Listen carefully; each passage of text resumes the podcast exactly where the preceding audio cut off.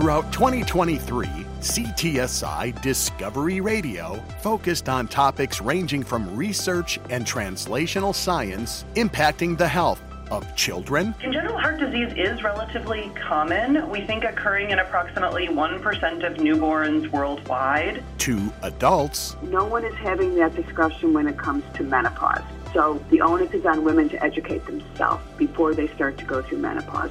To practically anyone. It's a very safe vaccine. I mean, this is one of the things that is fabulous, that we can actually give this vaccine to most everybody. Plus research that's beyond cutting edge research. This is next generation research. Enjoy this special 2023 Year in Review edition of CTSI Discovery Radio.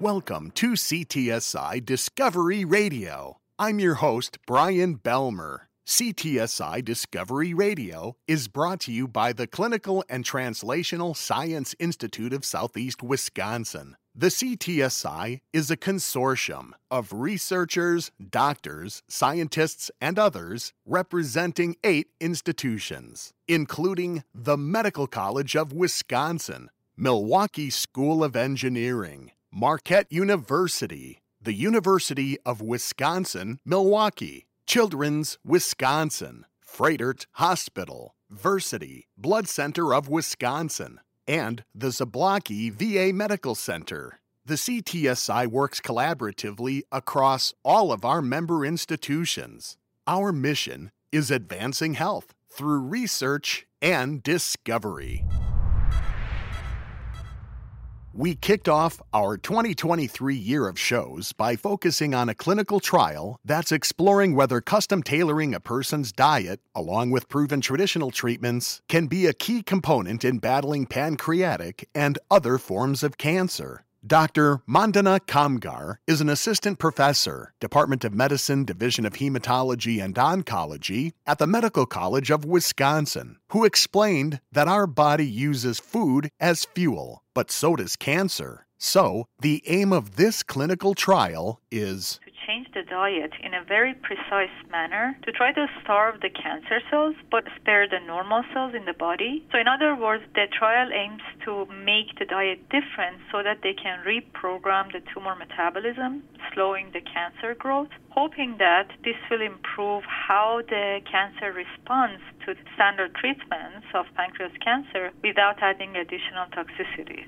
And while it's still early in the trial, she told us, this is an approach of changing the diet that is so far backed by science, not in humans specifically, but in other models that show that the diet is active against pancreatic cancer. This is just the beginning. There's much more to come. We also heard from Anand Parikh, CEO and founder of Faith Therapeutics, the ones designing food to beat pancreatic cancer. What you eat while you have cancer can influence outcomes. Not just eating clean or eating lots of protein. There is no way that the universe doesn't have a better truth to give us. We just have to work harder to find it. I am confident that there is a nutritional intervention out there that can help starve every tumor for every patient. Discover a clinical trial utilizing precision nutrition on our January show, episode number 105.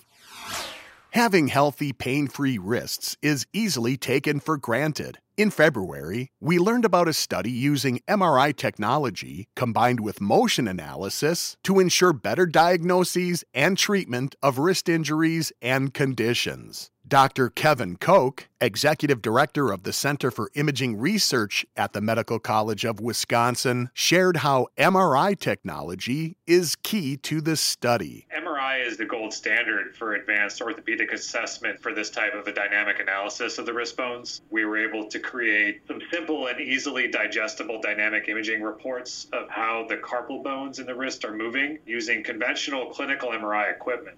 MRI kinetic joint profiles and data are compared to a complete motion analysis done on the wrists of study participants by the University of Wisconsin-Milwaukee's Mobility Lab. Dr. Brooke Slavens is the lab's director. Motion analysis analysis is a comprehensive analysis measuring and recording movement. For this study in particular, we're looking at movement of the wrist, both in those with wrist pain or wrist instability, and also with healthy individuals to allow us to compare differences between the two. So we're using motion analysis to determine normal movement or abnormal movement patterns of the wrist and the hand.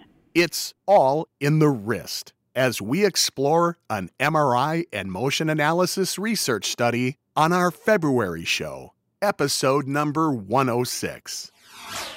Practically everyone who watches TV or is active on social media has seen ads about shingles and the shingles vaccination. In March, we set the record straight on both with the help of a couple of experts. Dr. Mary Beth Graham is Associate Chief and Professor, Department of Medicine, Division of Infectious Disease at the Medical College of Wisconsin. Shingles is reactivation of infection with varicella zoster virus. The primary infection with varicella zoster virus is chickenpox, and the reactivation is shingles. So both of them are caused by the same virus. Considering how contagious chickenpox is, are shingles equally contagious? If you look at somebody with shingles, in general, it is less contagious than primary chickenpox. When people have chickenpox, they tend to have a lot more virus circulating in their system. People with zoster that's located to a certain skin area, it is, in general, much less contagious than what we think about with chickenpox. Dr. Ola Shola Akin Shimoyan Vaughn is an assistant professor of dermatology at the Medical College of Wisconsin, who told us what the shingles rash and its progression looks like. Shingles starts with that prodromal pain, then you get little pinkish red bumps, and then after a couple days, those become vesicles like chickenpox. They're filled with clear fluid. After that, they'll fill up with the yellow fluid instead. A week or two after that, they should crust over. At that point, you're no longer infectious. And then that crusted skin starts to heal, leaving behind light or dark discoloration of the skin. And in addition to the rash is the pain shingles cause. It's very significant. It has a high impact on the quality of life. Some patients will have minor pain. They get the shingles. It's kind of a minor annoyance. It scabs over, it heals, and go on with their life. Some patients will have very severe pain. They describe it as burning, stabbing. It hurts when they move. I've even had patients who come in and say, this hurts more than anything I've ever had in my life. So it can be very disabling. But Dr. Graham says the shingles vaccination is both safe and effective. It's a very safe vaccine. It's not a live virus vaccine. I mean, this is one of the things that is fabulous, that we can actually give this vaccine to most everybody. We set the record straight on shingles and the shingles vaccination on our March show, episode number 107. Aphasia is a condition that negatively affects a person's ability to speak. In April, we shared innovative research happening right here in our community to treat aphasia. Dr. Sarah Pillay is an assistant professor in the Department of Neurology, Division of Neuropsychology at the Medical College of Wisconsin. Aphasia is a really common language disorder that occurs after there is damage to the language network in the brain. The most common cause is stroke on the left side of the brain, but it can happen from other medical conditions. Traumatic brain injury or tumors are pretty common secondary causes of aphasia after stroke. But although it impacts the ability to verbally communicate, Dr. Pillay told us the key to understanding aphasia is... It's really important to keep aphasia and intelligence separate. Aphasia affects our ability to communicate. People with aphasia still retain that knowledge that they have acquired over their lifetime, and that is one of the most frustrating things about aphasia. We also heard from Dr. Jeffrey Binder, Vice Chair for Research and Professor, Department of Neurology, and Director of the Language Imaging Laboratory at MCW, who told us about... Beyond cutting-edge research, this is next-generation research. Brain-computer interface, the idea is to read signals from the brain tissue and have a computer do something with those signals. the device would take electrical signals from the brain areas, retrieving the concepts that the person wants to express, and feed those signals into a neural network on a computer. The computer can then select the word that names that concept. The computer can then produce the word. It would essentially be speaking the thoughts of the patient on behalf of the patient. We gave a voice and a face to aphasia on our April show, episode number 108.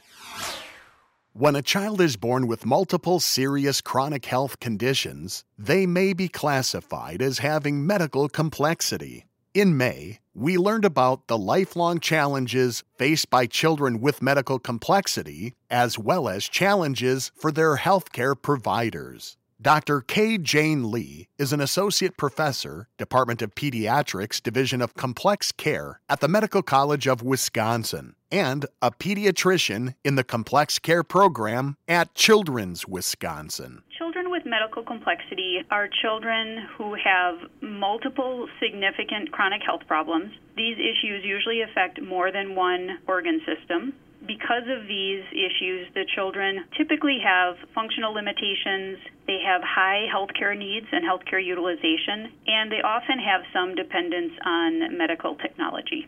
And we discovered Dr. Kay Jane Lee is also Jane, mother of a daughter with medical complexity. She has dystonic cerebral palsy, so she has a lot of involuntary and uncontrolled movements of her body. She has difficulty making voluntary, intentional movements.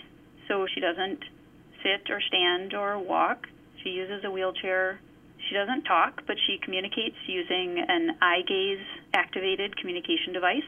And she is just a joy. She's a really fun kid. Jane shared that her professional role, expertly caring for other parents' medically complex children, didn't initially prepare her for the personal role as the mother of one. It was really hard. I really struggled in the beginning. As a physician caring for children who had had brain injuries, I had a very skewed view of what their lives were like. You know, I only cared for them in the ICU when they were critically ill and not doing well, and I envisioned that that's what Josephine's life was going to be like and what our family's life was going to be like. However, today, we have a very close bond, and she has really strong relationships with a lot of our family and people at school, and I love it. It's a great bond. Hear pediatric and parental perspectives on children with medical complexity on our May show, episode number 109.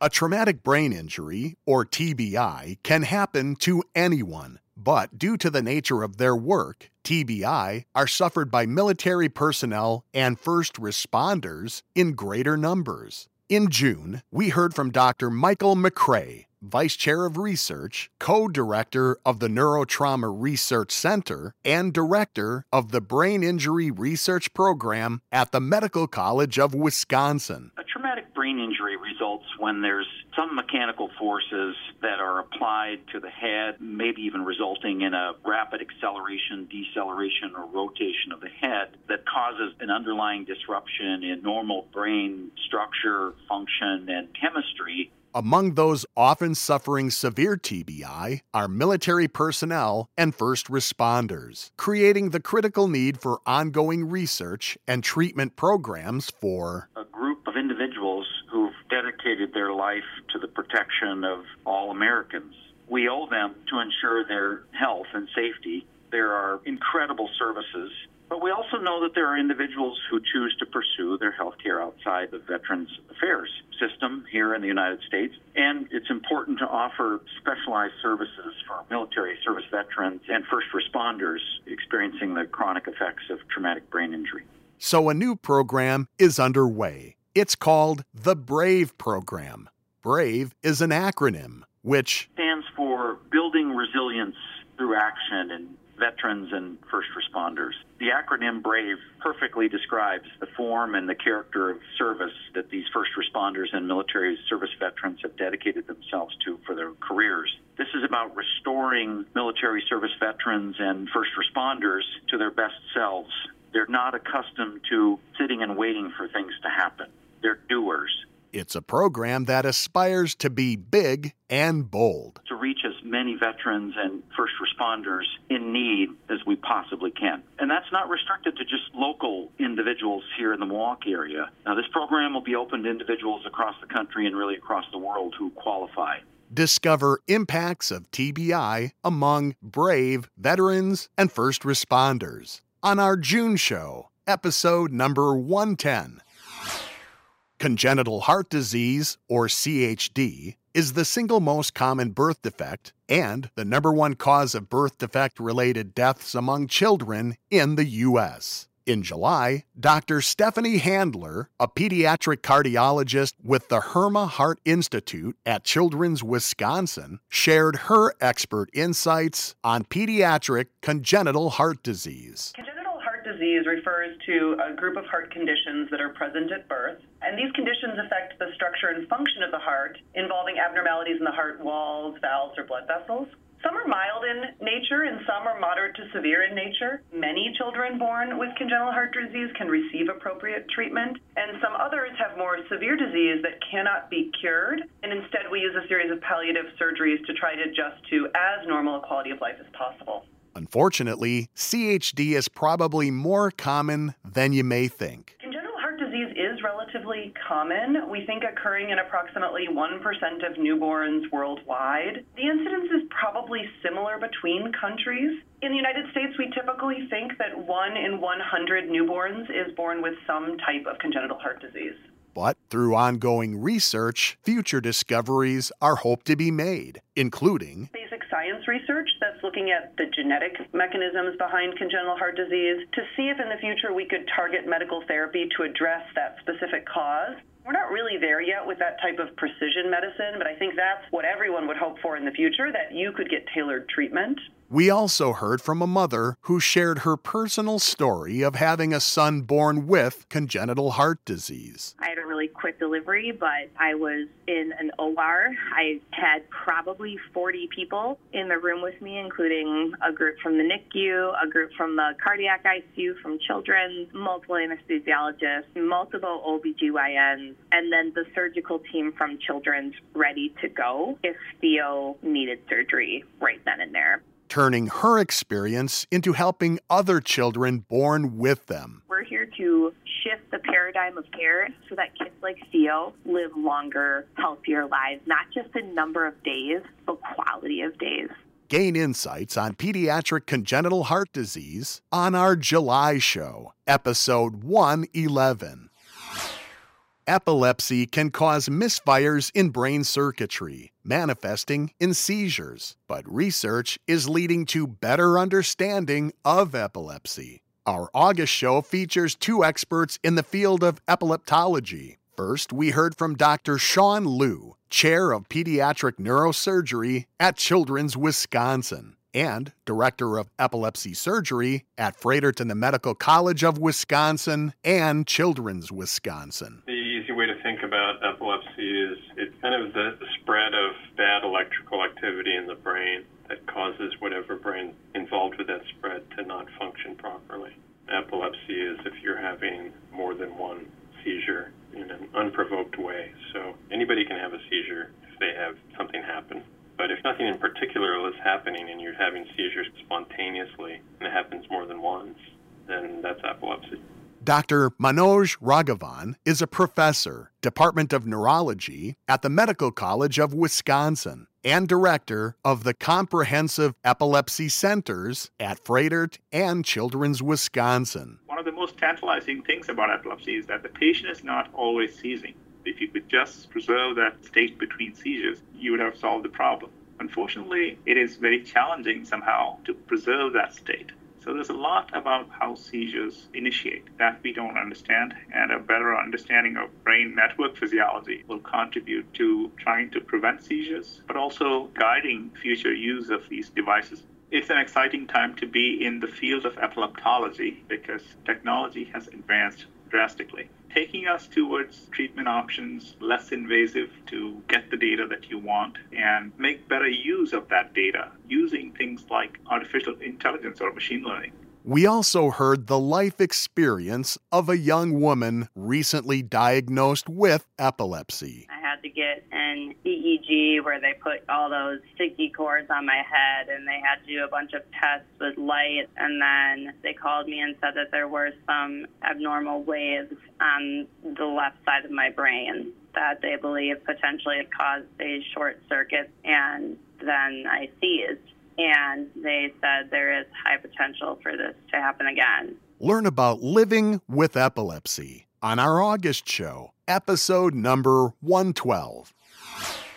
Collection of reliable data is essential to research. In September, our show focused on the key role data collection is playing in the creation of two important research databases. First, we heard from Dr. Ashima Singh, assistant professor, research scientist, and principal investigator of the Sickle Cell Data Collection Program at the Medical College of Wisconsin. The main goal of the Sickle Cell Data Collection Program is to understand the epidemiology of sickle cell disease in each of the participating states, study the long-term trends in treatment, health outcomes, and healthcare access for individuals with sickle cell disease.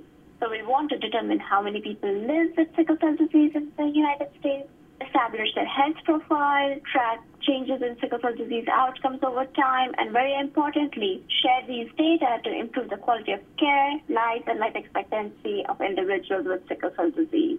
Then, we learn more about a massive data collection effort that can be used by researchers for practically any disease. Jenna Coney is Program Operations Manager for the All of Us Milwaukee Research Program. The All of Us Research Program is a historic longitudinal effort to gather data from 1 million or more people that live in the United States, and this is to accelerate research and improve our health.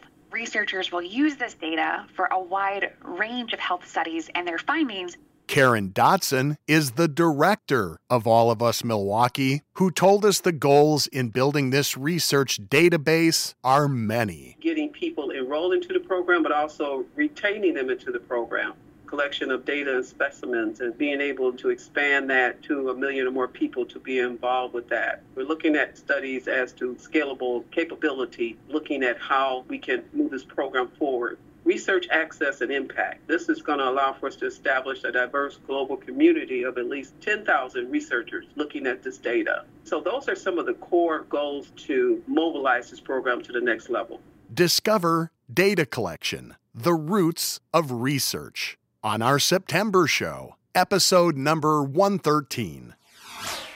Menopause was once considered taboo to talk about. But on our October show, we did talk about it. First, with Dr. Laura Stryker, clinical professor of obstetrics and gynecology at Northwestern University's Feinberg School of Medicine. When we talk about menopause, the common definition is 12 months without a menstrual period. The definition I like to use is when your ovaries are no longer producing estrogen. They are out of business forever. They will never start producing estrogen again. And so often we hear women say, I'm done with menopause. You are done with menopause when you die because you are never going to start making estrogen again. So she urges women to know and understand that there are solutions to all of these issues, both hormonal and non-hormonal. It's so important that women educate themselves and know what their issues are because, quite frankly, it's sad but true that the overwhelming majority of physicians in the United States, even OBGYNs, are not educated as far as the management of menopause. And for women not yet in menopause, this is the time to educate yourself. No one is having that discussion when it comes to menopause. So the onus is on women to educate themselves before they start to go through menopause. We also heard from Dr. Nancy Avis, professor, Department of Social Sciences and Health Policy at Wake Forest University School of Medicine, to learn about the mental health impacts of menopause as well. The important message is the huge variability among women. So some women don't have depressive symptoms, they don't have mood swings, they don't have sleep problems. But some women do. So it's not abnormal to have these, but don't assume, oh, I'm going through menopause, I'm going to have all these symptoms. You your friend, your mother, your sister, what their experience is like is not necessarily what you will experience. So women need to enter it not necessarily with the expectation that they're going to have all these symptoms. The symptoms are real. They should not be discounted, but you don't know what it's going to be like until you go through it. And even then, women get older. Even though the physical health may start to decline, mental health aspects actually get better with aging. And so women will do well after menopause. It's what women and men need to know about menopause on our October show, episode number 114. In November, we focused on the pituitary gland, a pea-sized organ with enormous impact on our overall health. Dr. Adriana Iuacmescu is a professor and director of the Pituitary and Adrenal Disease Program at Frederick and the Medical College of Wisconsin, who says, while tiny in size, the pituitary gland's importance is titanic. The pituitary gland is a regulator of multiple processes, such as growth, metabolism, stress adaptation, reproduction, and more. The pituitary gland achieves all of this by producing essential hormones that target virtually every cell in the body. The pituitary gland is a key part of the endocrine system. In fact, it's often referred to as the master gland of the endocrine system. This name is actually well-deserved, because the pituitary gland functions like a command center and sends signals to other endocrine glands in the body. As far as disorders most commonly affecting the pituitary, tumors are actually the most frequent disorders affecting the pituitary gland in adults. The good thing is these are almost always benign tumors, and these are not rare, but they are benign and mostly small. The specific name for these tumors is pituitary adenoma. They represent about 10 to 15% of intracranial tumors. So does this mean that most disorders affecting the pituitary gland are treatable? The answer to this is fortunately yes. Tumors can be surgically removed by neurosurgeons, or certain tumors, such as prolactin tumors, are successfully treated with anti-tumor medication. And these medications act on receptors expressed by the tumor cells. It's like a key that goes into a lock and either locks or unlocks something there, alleviating the manifestations caused by the hormone excess. Discover the pituitary, our mini, mighty master gland, on our November show, episode number 115.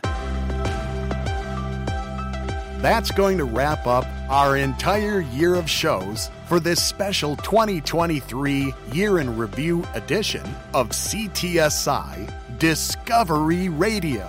As always, we thank all of our guests from all of our shows throughout the year, and we especially thank you for listening to and sharing CTSI Discovery Radio throughout this past year and in the year to come.